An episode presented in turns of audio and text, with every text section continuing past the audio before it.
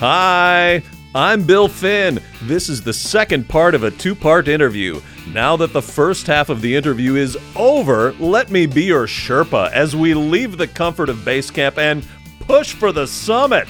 It's time to get your cramp on. Yeah, it's season three of the Bait and Switch podcast. Welcome back to the Bait and Switch podcast. My name is Jim Martin, and as always, I'm with my co-host Chris Beyer. Hello. Today Yeah. we have the second half of our interview with a local celebrity here. She's been on a couple different reality TV shows. Uh, we talked in the first episode how she was on divorce court, and this time we're going to talk about her experience with the Billy Cunningham show. Uh, this is uh, Whitney Howard. Whitney Howard Jones is tonight. Uh, thanks joining us. Hey, I'm back, back, I'm back, I'm back. All right, so you were on the Bill Cunningham show then. yeah. Okay, so tell us a little bit about the show, what it's all about, and uh, what what you were doing. Um, Bill Cunningham was like, um, to me, it was just like a mix between Dr. Phil and Maury. That's why I kind of fizzled out. He was a very nice guy, though. Sorry, was that on in the Milwaukee market? Uh, it did air. It did air here for Oh, okay. a short time, Mhm. which is weird. It just disappeared off TV. I'm like, where did he go? Yeah, right. Yeah. Real stories. very personal, very emotional. And look, I'm on TV talking about it. I really need help. I really need advice. Real emotion. I just want to say I'm sorry and that I love you guys so much. Real drama. You had an affair. The day that you punched me in my face? No, no, Yes. she and Bill Cunningham. Even when you're lying, you're lying when you're lying. It's daytime talk for real. I'm offended you would call your sister a when really you're the dog in this entire relationship. Bill Cunningham. This is beautiful. Yeah. So you you had this experience with divorce court, and you said you kind of liked it. Did you then seek out this Bill Cunningham show? Did you look it up? Yeah.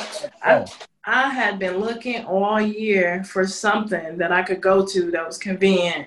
You have to send them in a story, and then they will contact who you want to be featured with you. And that's the part that's key. Whoever you want to come on with you, if it's something that other people need to be on, they have to answer the phone. They've got to give the right energy and say the right things. Okay. So, so you said you you kind of sought them out. How did you you find like online things, or how did you know where to look to get on a show like this? at that point, Craigslist was still pretty popular, but now not so much. Um, you can Google things. There are different casting agencies that have things that they post, and they will uh, give you the option to email subscribe. Did it help that you'd been on another show? I guess so, because it was it was letting them know that I didn't have a problem being behind a camera. They knew they could swear at you. No, the the Bill Cunningham producers were very nice. Mhm. New York was very intimidating. Like it is like a ridiculously big city, and the way that they do things is way different than LA. You feel the structure and the politics when you step in. It's like, ooh, it's so much more serious here, and all the buildings, and it's like Fifth and Thirty Fourth Street, and all the taxis and all the people. Everything was just so calculated and cold there. It was What also was, uh, December. What What was the story that you pitched them? um, I just told him like it was. He was a playboy, and I'm here I am with this big stomach, and he just wouldn't stop. He really enjoyed that attention. At some point, we would be arguing in the grocery stores, and he's like, "You got leggings on. How would you like if I just take my shirt off and want blacks and blacks? Huh? How would you like that?" I'm like, "I'm pregnant, so." The, the stretch pants are like kind of relieving. What are you talking about? you know, Was this the same guy that you were on the other show with? it was the same guy. Like, Did you have any anybody you were like trying to get on together with, and you say, okay, now when they call you, you say this, or I, I say this, and then kind of, you know what I mean? I called my mom. She wasn't for it. She has really bad stage fright. Called my mm. sister, and she just wasn't interested. His friend, however, the guy's friend did go with us. So that was pretty interesting.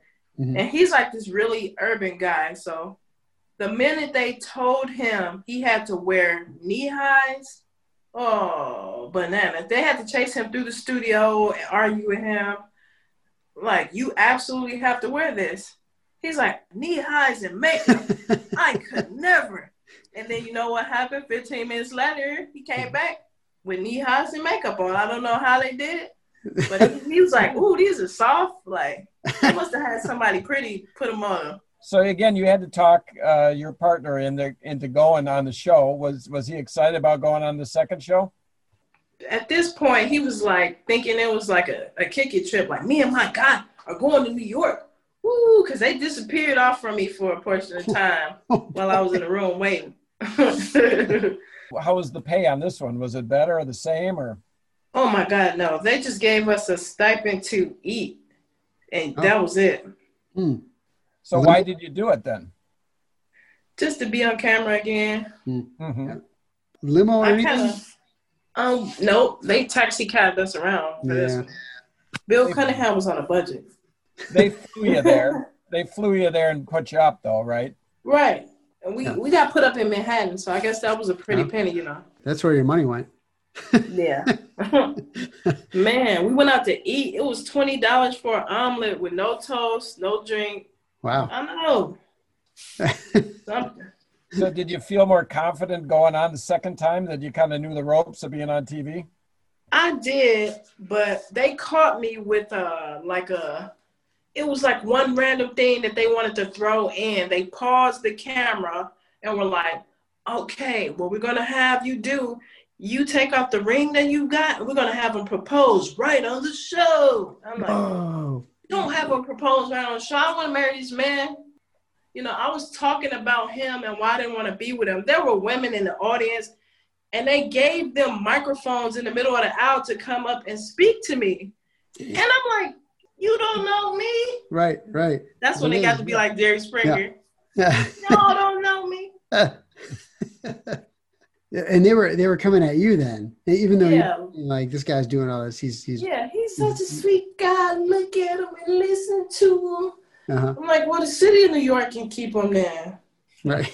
there you go. I think it's funny that the show would be like they would expect you to, to, to be saying like you know, he's he's not around all the time. He's chasing other women. He's he's gonna ask you to marry him. What? I guess that was for like, you know, ratings or whatever. I should have sure. said no. Yeah. I just said yeah because I didn't want to embarrass him.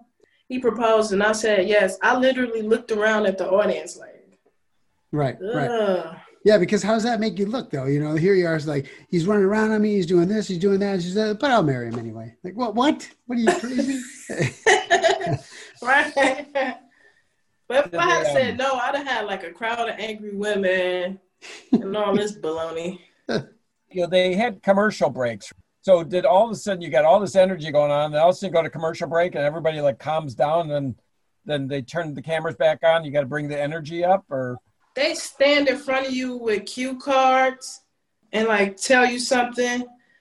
And then um, they invited his friend to say a bit. He was a little more quiet and shy about the cameras. Mhm. right? He didn't have much to input. And he didn't want to go against his friend. Yeah. So he was in a tough place. Yeah. Is the point of the show for this Bill Cunningham to give you advice? I think Bill sounded like he sided with my ex more than me. It was like, come on, it couldn't be that bad type of deal. Like he was Yeah. trying to mend it. In his brain, he was mending the relationship. Like, I'm pretty sure you guys can recover. Oh, give him another chance. like, oh my God, Bill. Man.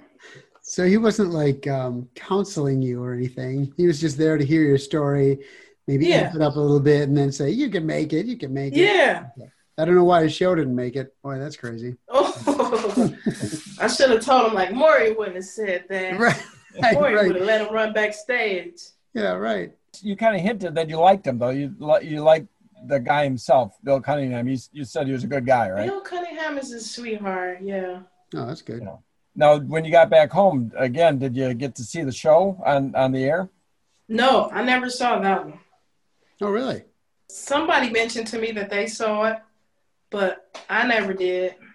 You you know, you haven't been able to find it anywhere on the internet anywhere. Mm-mm. Yeah. That's strange.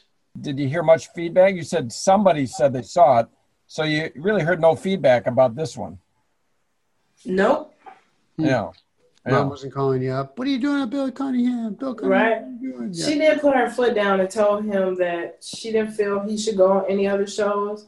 So we were lined up for Maury next, and it just never happened. Oh, you wasting on Bill Cunningham, man. Come on. Yeah. So uh, did he nix the Maury thing?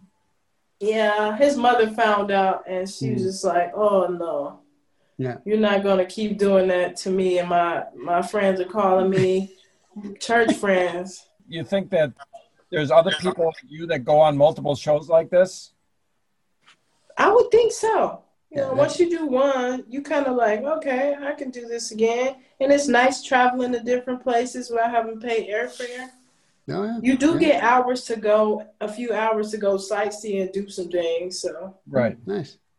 Yeah, I've seen. Uh, I mean, I've seen some contestants. I used to used to watch Survivor, and I've seen some contestants on there where they say, "Oh, you know, this person was on this show and that show and this show," and, Uh-huh. you know, and then they finally got to Survivor. So they kind of, yeah, they kind of did the same thing, right? They kind of the the run of the reality shows. I don't think it's that uncommon, really. Yeah. Trying- And it trying to sounds make like it- there was part of you hoping that you could have made this into a thing where you went on different shows. yeah, because uh, I had reached out to Steve Harvey. I didn't hear back, but MTV wanted me on, and the Oprah Network wanted me on, and Oh, I would have really? went to Canada for the Oprah Network. They wanted you on in what in re- what regard? This relationship thing or just other things? Uh, MTV was like my mom had to be included, Nope. and she'd have been like voicing why she didn't like this guy, and they were offering us ten thousand dollars a piece. I was upset with her uh, quite a bit because it's like stage fright.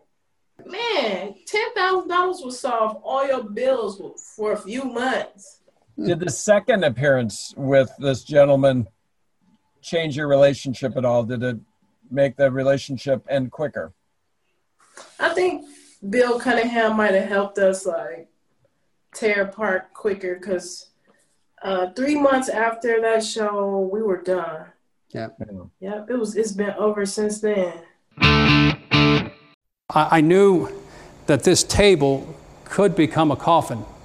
Brash, opinionated, loved, and even loathed, away from the shtick and the political rants, 71 year old radio giant Bill Cunningham can be a big old teddy bear. I mean, you, you kind of reevaluate where you are in life, and I want to try to be a better man if I get better husband, better father, better grandpa. That's what I want to be.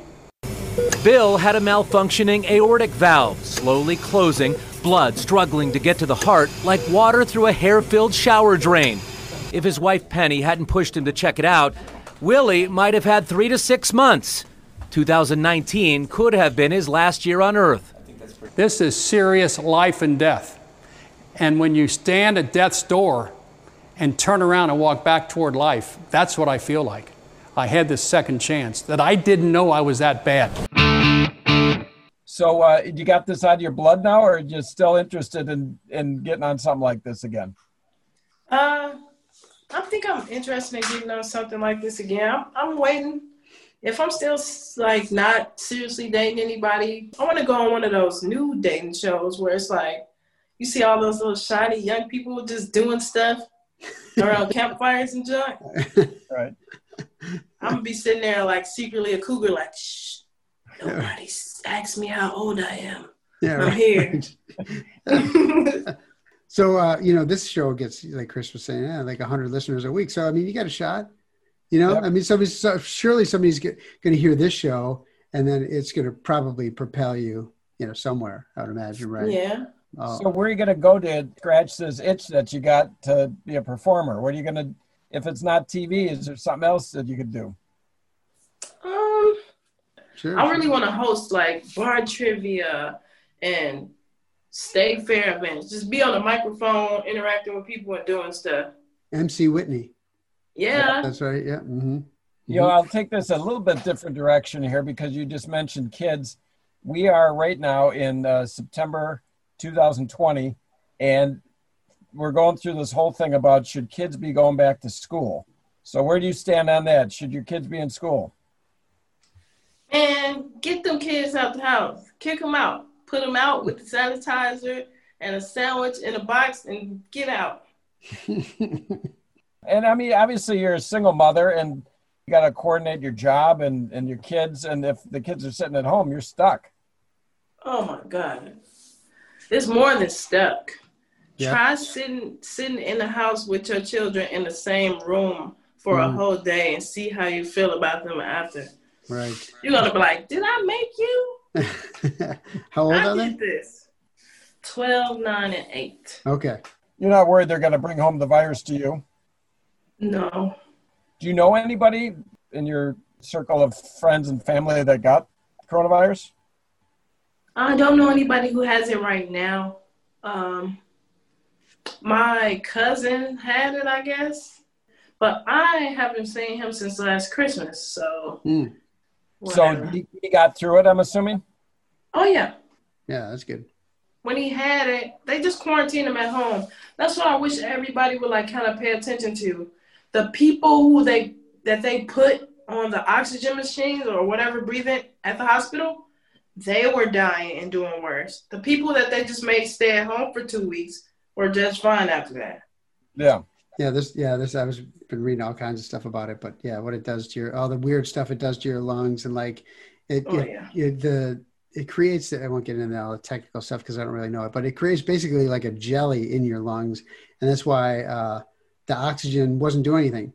So the people that had on the respirators, it just doesn't do anything because you're you're it's not like your lungs are having trouble like they can't function at all it doesn't matter it doesn't matter if you give them more oxygen it's not going to do anything with it so anyway I got like breathing issues anyway. So all of America who got COVID got to experience what I go through in the wintertime. Like that gel, if I Mhm. don't expel it, they said my lungs could collapse. oh wow No. Yeah, I hate how doctors explain stuff sometimes. They can put it cuter than that. your, your, your lungs will ease into a very relaxed state where they won't be functioning anymore. well, yeah, that's, that doesn't sound so bad. Yeah, you know, you got to sugarcoat stuff for women sometimes. They're still little girls on the inside. right, right. So anyway, getting back the TV appearances. Are you still looking for TV appearances currently to get on?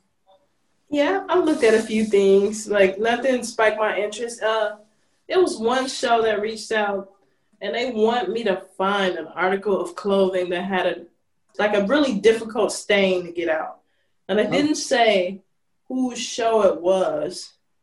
Sounds like an infomercial to me. Billy It's- Blanks thing. They just said it was like a TV show woman, and she wanted to tackle rough stains. Rough stains. Yeah, you're really digging the bottom of the barrel with rough stains show. Those rough stains, ladies, we're gonna take Yeah. those. Those, those those rough stain shows they get so sensational. I can't watch them. right?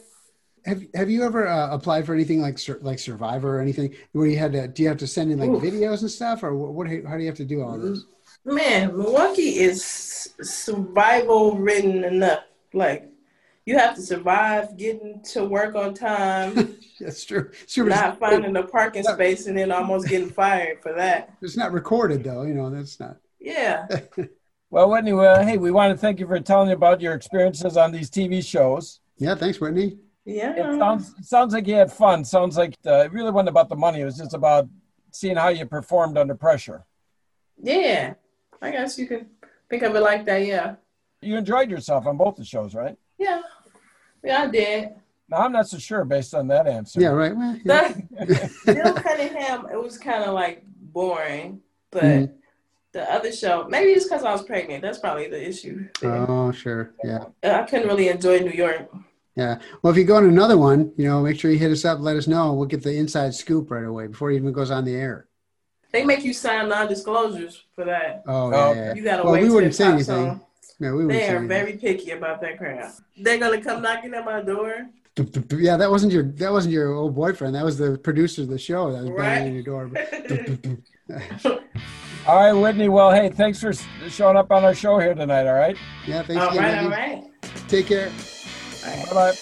Join us next time on the Bait and Switch podcast when we talk with me, one of your favorite podcast hosts, about my experiences with COVID 19.